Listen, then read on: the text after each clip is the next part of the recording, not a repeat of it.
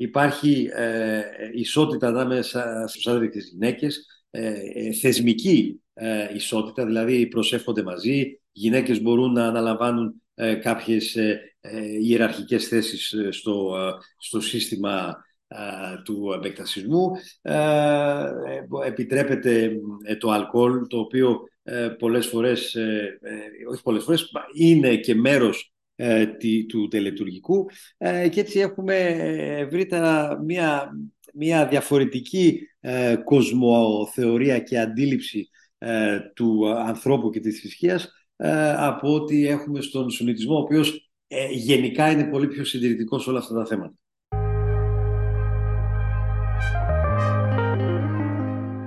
Καλώς ήρθατε στη σειρά podcast του ΕΛΙΑΜΕΠ. Σε αυτό το podcast θα συζητήσουμε με τον Βαγγέλη Αρετέο για ένα θέμα που είναι ευρύτερα άγνωστο, τουλάχιστον σε όλες τις πτυχές του, για τους Μπεκτασίδες και τους Αλεβίτες. Ο Βαγγέλης Αρετέος είναι δημοσιογράφος ειδικευμένος στην Τουρκία και την περιοχή της και είναι ερευνητής στο πρόγραμμα της Τουρκίας. Το θέμα αυτό όμως το γνωρίζει καλά και φέτος διοργάνωσε ένα ειδικό συμπόσιο ακριβώς για να εξηγήσει τι συμβαίνει με τους Μπεκτασίδες και τους Αλεβίτες, αν αυτές οι κοινότητες εξακολουθούν να υπάρχουν, πού υπάρχουν. Ε, Βαγγέλη, δεν ξέρω αν τα λέω καλά. Είναι πράγματι ένα άγνωστο θέμα και θέλω έτσι λίγο να μας, να, μας το εξηγήσεις, να μας βάλεις μέσα σε αυτές τις κοινότητες.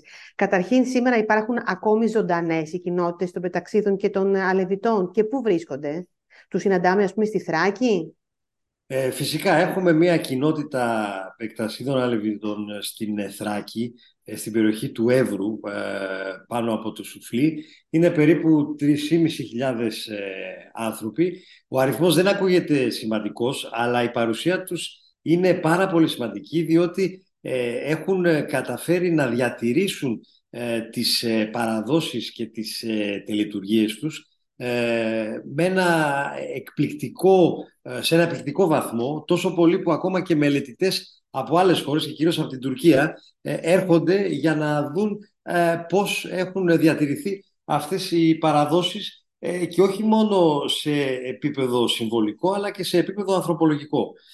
Και γι' αυτό το λόγο οργανώσαμε στο Κέντρο Ερευνών Μόχα στην Καβάλα ένα συνέδριο στις αρχές του Νοεμβρίου με σκοπό και να, να, να μιλήσουμε ε, με ιστορικούς και εμπειρογνώμονες για το ευρύτερο φαινόμενο του επεκτασισμού αλεβισμού, αλλά και βεβαίως για να επικεντρωθούμε και στην ε, παρουσία αυτού του πολύ υβριδικού και ιδιαίτερου Ισλάμ στην, ε, στη Θράκη.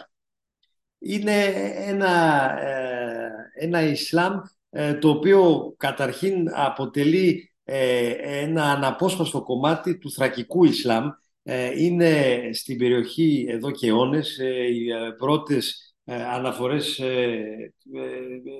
συγκλίνουν ότι οι πρώτοι μπεκτασίδες ήρθαν στην ευρύτερη περιοχή της Θράκης ήδη από τον 10ο, τέλη 13ου, αρχές 14ου αιώνα και ο χώρος, ο, ο, βασικός, το, το, το κέντρο μάλλον των Αλεβιτών στην Θράκη είναι ε, ένας ε, τεκές, δηλαδή ένας ε, λατρευτικός χώρος το οποίο ε, σημαίνει πρακτικά ότι ε, ήταν ένα μοναστήρι όπως θα το καταλαβαίναμε εμείς ήταν δηλαδή ένας χώρος στο οποίο έμεναν μπεκτασίδες οι οποίοι ήταν άνθρωποι της θρησκείας αλλά και του, του μυστικισμού και γύρω από αυτό το τεκέ υπήρχε μια ολόκληρη και πολύ μεγάλη κοινότητα ε, ανθρώπων. Αυτός ο Τεκές, ο Σεΐντ Αλή Σουλτάν ε, Τεκεσί ε, στην περιοχή είναι αυτή τη στιγμή το δεύτερο ε, πιο σημαντικό ε, σημείο για την θρησκεία των Αλεβιτών μετά το Χατζή Μπεκτάς που είναι στην Τουρκία. Έτσι έχουμε μια πολύ σημαντική παρουσία του επεκτασισμού αλεβισμού στην Ελλάδα παρόλο που οι αριθμοί είναι πολύ, πολύ χαμηλοί πλέον. Βέβαια στο παρελθόν μέχρι και την ανταλλαγή των πληθυσμών είχαμε μια τεράστια παρουσία Πεκτασίδων στην Ελλάδα, σε όλη την Ελλάδα. Ε, είχαμε πολύ μεγάλη παρουσία ε, Πεκτασίδων στην Κρήτη, στην Πελοπόννησο, στην κεντρική ε, Ελλάδα, στη Θεσσαλία όπου ακόμα και, υπάρχει ακόμα και ένας ε, τεκές ο οποίος ε, βρίσκεται σε μια ε, κακή μεν κατάσταση αλλά ε, είναι ο μόνος ζωντανός, αν μπορούμε να πούμε έτσι, τεκές στην, στην Ελλάδα πέραν του Σεΐντ Αλή Σουλτάν στην, στην, στον Εύρο. Θέλω, να σε ρωτήσω, θέλω να σε ρωτήσω για να το καταλάβουμε καλά, γιατί ε, ε, ε, πρώτον, γιατί δεν γνωρίζουμε σχεδόν τίποτα για αυτές τις κοινότητες, δεν είναι ευρέως γνωστό και ενδεχομένως να υπάρχει σύγχυση ακόμη και στους ακαδημαϊκούς και μετά θέλω να μας εξηγήσεις αν ο μπεκτασισμός και ο αλεβιτισμός είναι το ίδιο. Ε, στην, στην Τουρκία που είναι και η, η, η, βασική μήτρα αν μπορούμε να πούμε έτσι του μπεκτασισμού αλεβισμού είναι γνωστό το φαινόμενο ε, και έχουν γραφτεί πάρα πολλά και υπάρχουν και πολλοί ειδικοί ε, μελετητές, όπως επίσης έχει αρχίσει τις τελευταίες σχεδόν δύο δεκαετίες να γίνεται πολύ γνωστό και το φαινόμενο του αλεβισμού στην Ευρώπη, κυρίως στη Γερμανία, Ολλανδία, Αυστρία, ε, λόγω της μετανάστευσης πολλών αλεβιτών από την Τουρκία προς αυτές τις χώρες και μάλιστα σε κάποιες χώρες ε, έχει αναγνωριστεί και σαν ε, ε, ξεχωριστή θρησκεία. Στην Ελλάδα το φαινόμενο δεν είναι πολύ γνωστό. Πρώτον, διότι μετά το, την ανταλλαγή πληθυσμού, μετά το 22, είχαμε μια πάρα πολύ, μια μαζική φυγή Μπεκτασίδων και Αλεβιτών από την Ελλάδα. Έτσι, έχουν αφήσει μεν πολλά ίχνη, διότι τεκέδες, μπεκτασικοί τεκέδες υπάρχουν πάρα πολύ ε, διάσπαρτη στην Ελλάδα, αλλά ε, δεν υπήρξε κάποια άλλη ε, παρουσία τους. Και βεβαίως νομίζω ότι το, το βασικός λόγος είναι ότι επισκιάστηκε ο επεκτασισμός αλεβισμός από την πλειοψηφία, τη σουνητική πλειοψηφία που βρίσκεται στην, στη Θράκη. Και γι' αυτό λίγα πράγματα ε, έχουν γραφτεί και έχουν ε, μελετηθεί ε, για το φαινόμενο αυτό. Και επίσης ο άλλος ένας τρίτος λόγος είναι πολύ πιθανόν και το γεγονός ότι επειδή υπήρχε πάντοτε παραδοσιακά μία πολύ δύσκολη σχέση ανάμεσα στους Σουνίτες και τους Αλεβίτες και μία αρνητική εικόνα το που έχουν οι Σουνίτες για τους Αλεβίτες, ε, ίσως και αυτό να έπαιξε ένα ρόλο από την άποψη ότι ε, πο, πο, πολλές πηγές για τους Αλεβίτες ε, ήταν ε, Σουνίτες, κάτι που ε, προφανώς δεν βοήθησε πολύ για να γνωρίσουμε καλύτερα το, το φαινόμενο του επεκτασμού αλεβισμού στην, στην Ελλάδα. Τώρα οι, οι, οι Αλεβίτες έχουν ομοιότητες, ο Αλεβιτισμός έχει ομοιότητες με το Σιητικό Ισλάμ περισσότερο, ίσως και γι' αυτό υπάρχει αυτή η απόσταση με τους Σουνίτες; Υπάρχει ε, καταρχήν για τους ε, Σουνίτες οι Αλεβίτες είναι, είναι μη ορθόδοξοι, είναι, είναι αιρετικοί. Ε, και πολλοί μάλιστα είναι ίσως για πολλούς Σουνίτες είναι ακόμα πιο αιρετικοί και από τους Σιήτες. Έχουμε, μια, έχουμε πολλά κοινά στοιχεία με τον Σιητισμό, ωστόσο ο Αλεβισμός απέχει πάρα πολύ από τον ε, Σιητισμό. Έχουμε ε, καταρχήν την μορφή του Αλή, ε, η οποία είναι κεντρική μορφή για τον επεκτασισμό αλεβισμό όπως και για τον Σιητισμό, αλλά ο επεκτασισμός αλεβισμός έχει μια εντελώς διαφορετική δομή, διότι λειτουργεί ως ένα μυστικιστικό τάγμα, κάτι που δεν ισχύει για τον Σιητισμό. Και εκεί νομίζω μπορούμε να προσδιορίσουμε όσο μπορούμε, γιατί όντως είναι πολύ λεπτή η διαχωριστική γραμμή, η δια, τη διαφορά ανάμεσα στους μπεκτασίδες και τους αλεβίτες. Ε, οι μπεκτασίδες ε, είναι ε, αυτοί οι οποίοι ε, λειτουργούν πολύ περισσότερο, ακόμα πιο πολύ και από τους αλεβίτες, με μορφή ε, θρησκευτικού τάγματος και με, με, τις, με, με τις ανάλογες ιεραρχίες και ανθρωπολογικά μπορούμε να πούμε ότι οι μπεκτασίδες ήταν ε, και η πιο αστή, η πιο μορφωμένη ε, μερίδα ε, του ευρύτερου ε, αλεβιτικού φαινομένου, ενώ οι αλεβίτες είναι περισσότερο οι άνθρωποι της υπαίθρου. και αυτό με, το λέω με μεγάλη επιφύλαξη, αλλά είναι, ένας, είναι μία από τις πολύ σημαντικές ανθρωπολογικές τουλάχιστον διαφορές. θεολογικά και, και πνευματικά δεν υπάρχουν ουσιαστικές διαφορές ανάμεσα στους δύο. Είναι και οι δύο μία πολύ εσωτεριστική και μυστικιστική έκφραση του, του Ισλάμ και μάλιστα και με πολύ ιδιαίτερα φιλελεύθερα στοιχεία, δηλαδή υπάρχει ισότητα ανάμεσα στους άντρες και στις γυναίκες, θεσμική ισότητα, δηλαδή προσεύχονται μαζί, οι γυναίκες μπορούν να αναλαμβάνουν κάποιες ιεραρχικές θέσεις στο, στο σύστημα του επεκτασισμού. Επιτρέπεται το αλκοόλ, το οποίο πολλές φορές, όχι πολλές φορές, είναι και μέρος του τελετουργικού και έτσι έχουμε ευρύτερα μια, μια διαφορετική κοσμοθεωρία και αντίληψη του ανθρώπου και της θρησκείας από ό,τι έχουμε στον Σουνιτισμό, ο οποίος γενικά είναι πολύ πιο συντηρητικός σε όλα αυτά τα θέματα.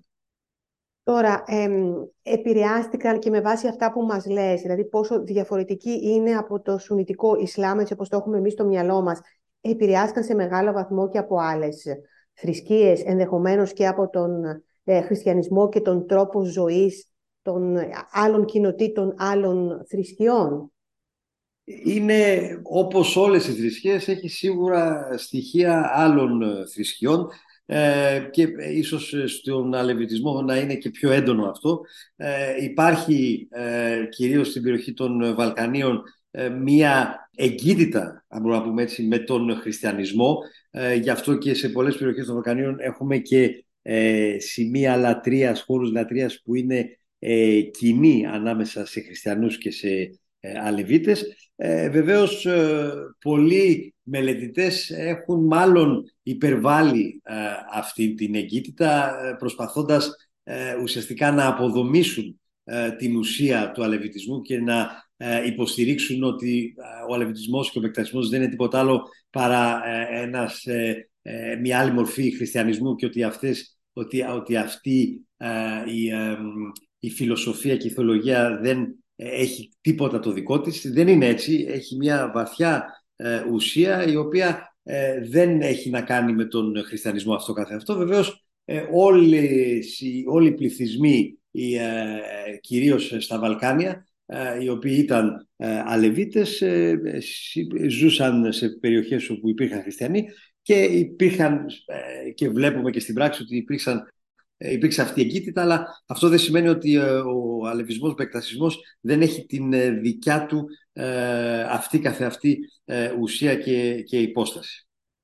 Τώρα, ε, ε, διαβάζοντας και βλέποντας λίγο όλο αυτό που συζητήσατε στο, στο συμπόσιο, ε, αναφέρθηκες και στο ρόλο των Μπεκτασίδων στο σώμα των γενίτσαρων. Ποιος ήταν αυτός ο ρόλος, τι ρόλο έπαιξαν δηλαδή την εποχή εκείνη; Οι Μπεκτασίδες και όχι οι Αλεβίτες ε, έπαιξαν ένα πολύ σημαντικό ρόλο διότι ήταν ένα ουσιαστικά αναπόσπαστο κομμάτι ε, του σώματος των ε, γενιτσάρων ε, διότι αποτέλεσαν ουσιαστικά την θρησκευτική και πνευματική του ραχοκοκαλιά.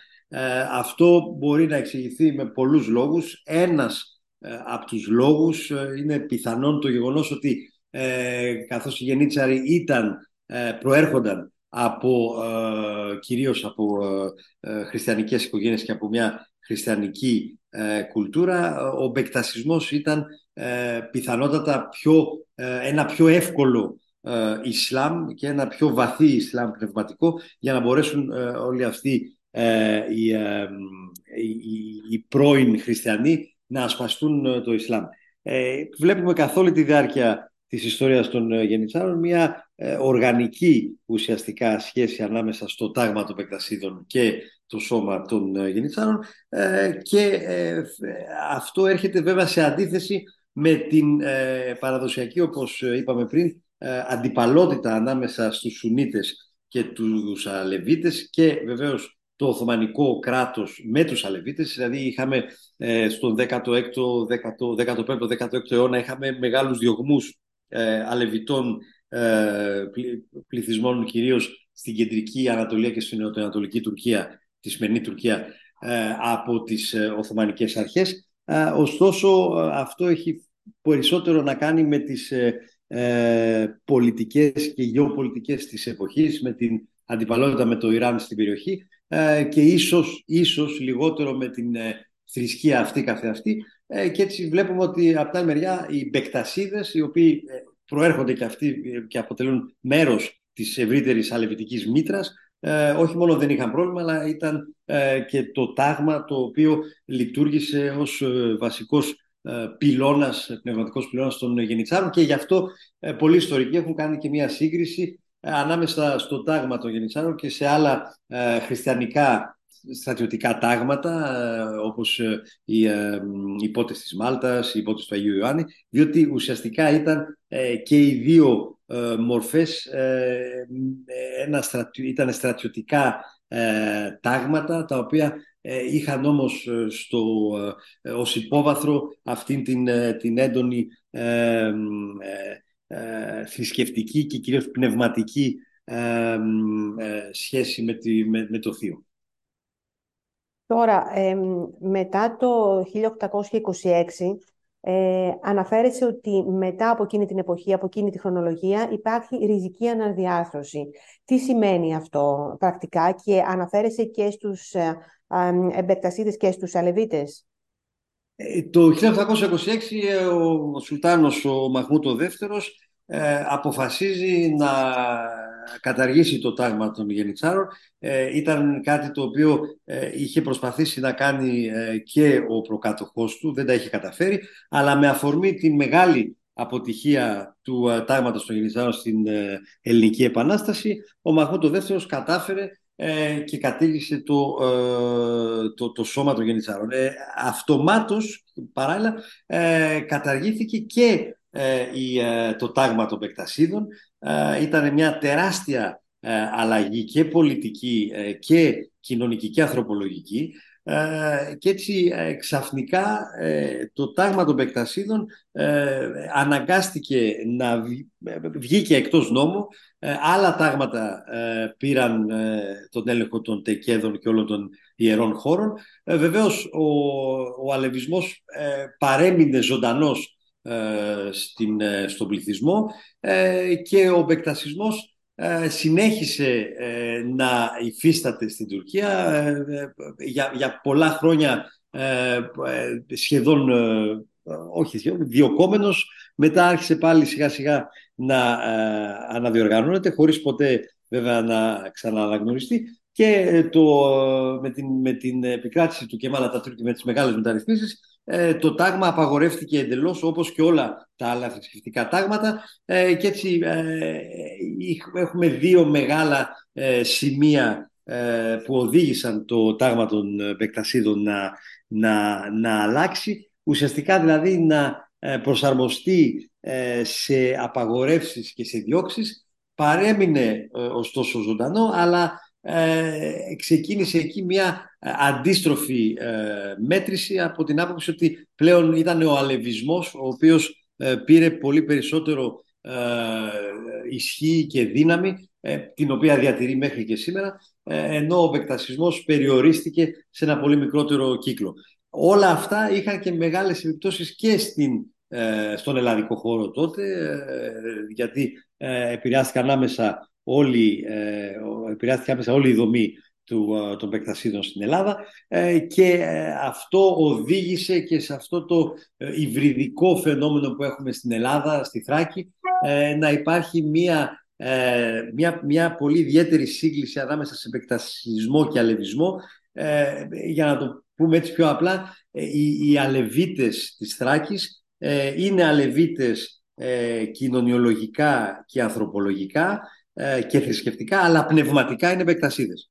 Ε, είναι λίγο λεπτό όλο αυτό, αλλά η ουσία είναι ότι έχουμε ένα ιδιαίτερα υβριδικό φαινόμενο που καθιστά ακόμα πιο πλούσιο τον ε, επεκτασισμό αλευσμό στην, στην Θράκη και αυτό οφείλεται εν πολλής στην διάλυση του τάγματος των επεκτασίδων και στην αναγκαστική προσαρμογή των, των, των πληθυσμών της υπαίθρου, των αλεβιτών, σε, σε μπεκτασίδικες ε, συνήθειες, αν μπορούμε να το πούμε έτσι, παραμένοντας ωστόσο ανθρωπολογικά και και κοινωνικά με τις κλασικές αλεβίτικες δομές τις οποίες δεν έχουν οι μπεκτασίδες.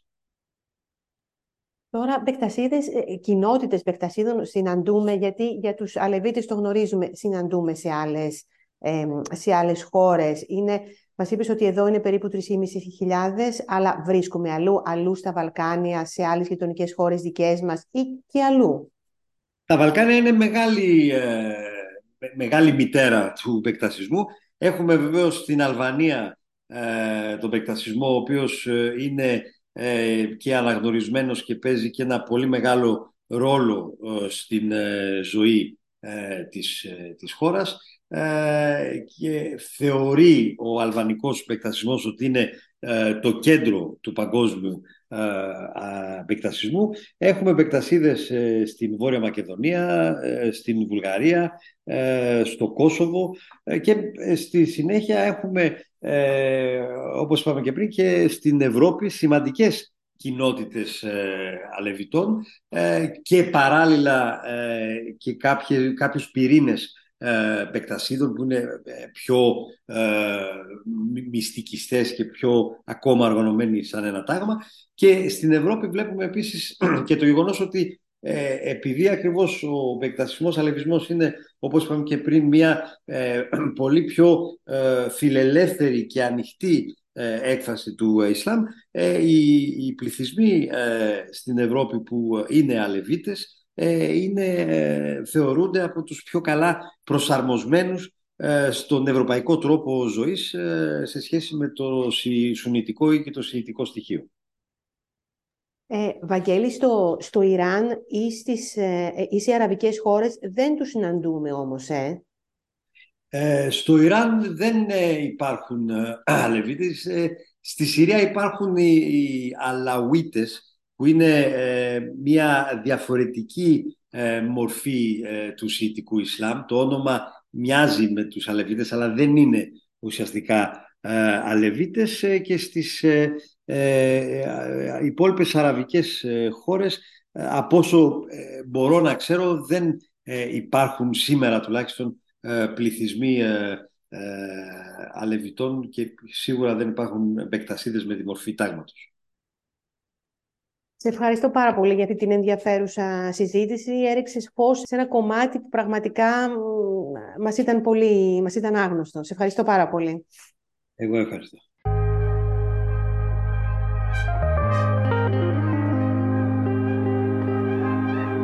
Ήταν άλλο ένα podcast του ΕΛΙΑΜΕΠ με την Οντίν Λιναρδάτου. Ηχογράφηση, επιμέλεια και επεξεργασία ήχου Πέτρος Καρπαθίου. Ακολουθήστε μας στα κανάλια του Elia Map στο YouTube, Spotify, Apple Podcast, Google Podcast και αλλού.